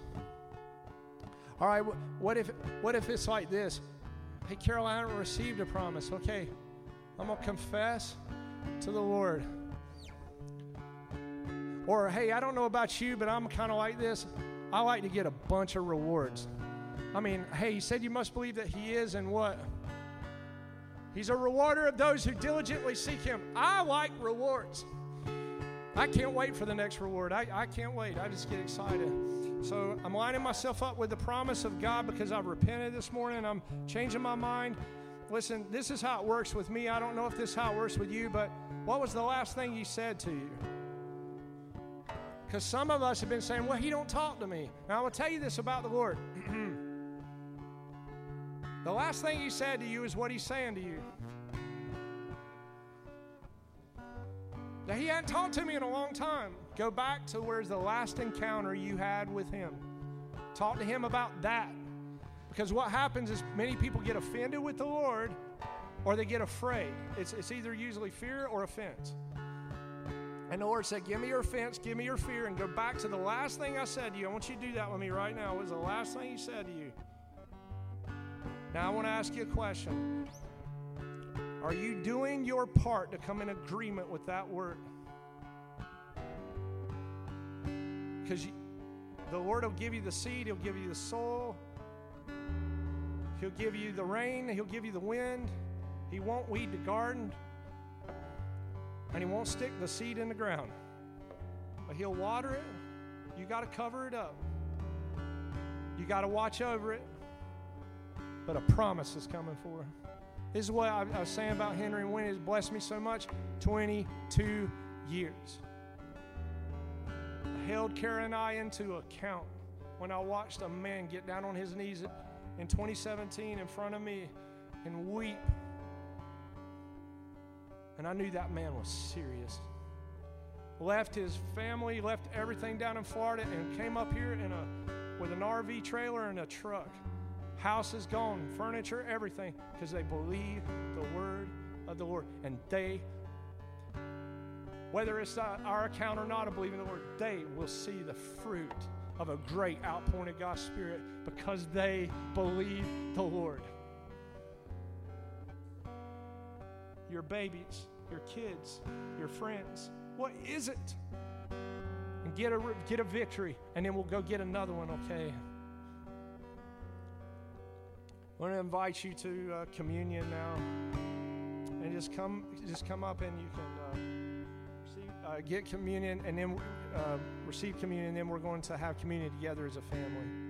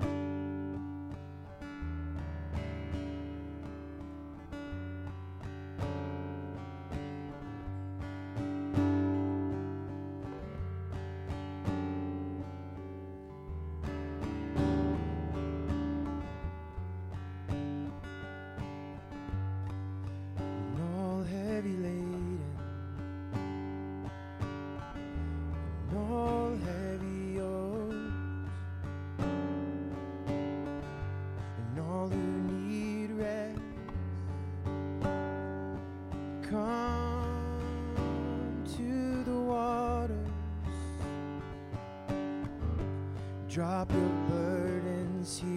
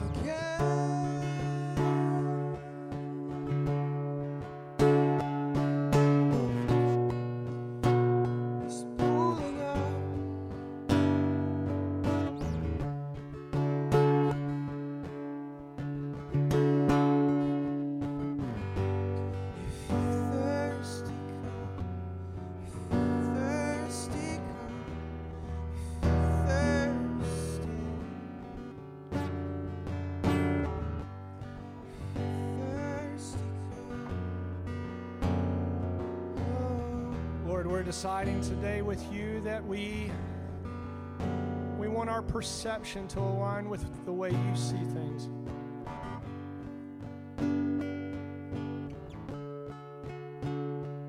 We we believe that this is why your body was broken for us. To break us in, to, to break us through into a new and living way, a new reality, one that we've not preconceived, one that we could not know. And we are your body, Lord.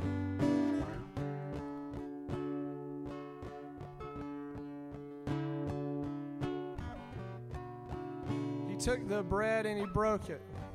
And he said, This is my body which is broken for you. Do this in remembrance of me.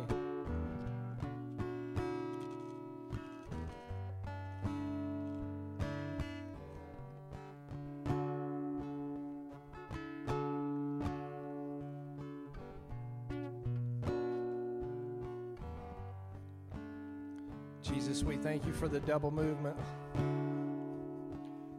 We just tasted your promise. now we get to partake of your oath. That by your own blood, Lord, you knew that you couldn't do it any other way than to actually literally die. So that you would demonstrate to us on the cross that you were willing to lose your own life because you believed your Father and that you loved us. That you would demonstrate it by a promise of your broken body, but by an oath, you would give up your very own blood for us. And we come in agreement with you today. And he said, This is the blood of the new covenant which is poured out for you. Do this in remembrance of me.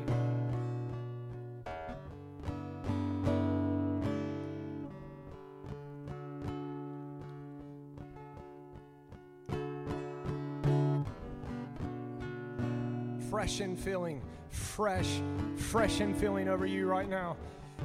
A fresh and a renewal. I pray a renewal over you and a restoration. I pray a renewal over you and a restoration to trust Him, to love Him, to trust Him, to love Him, to know who you are in Christ, that you are the righteousness of God in Christ Jesus. And may the Lord bless you, and may the Lord keep you, and may the Lord make his face to shine upon you and give you peace.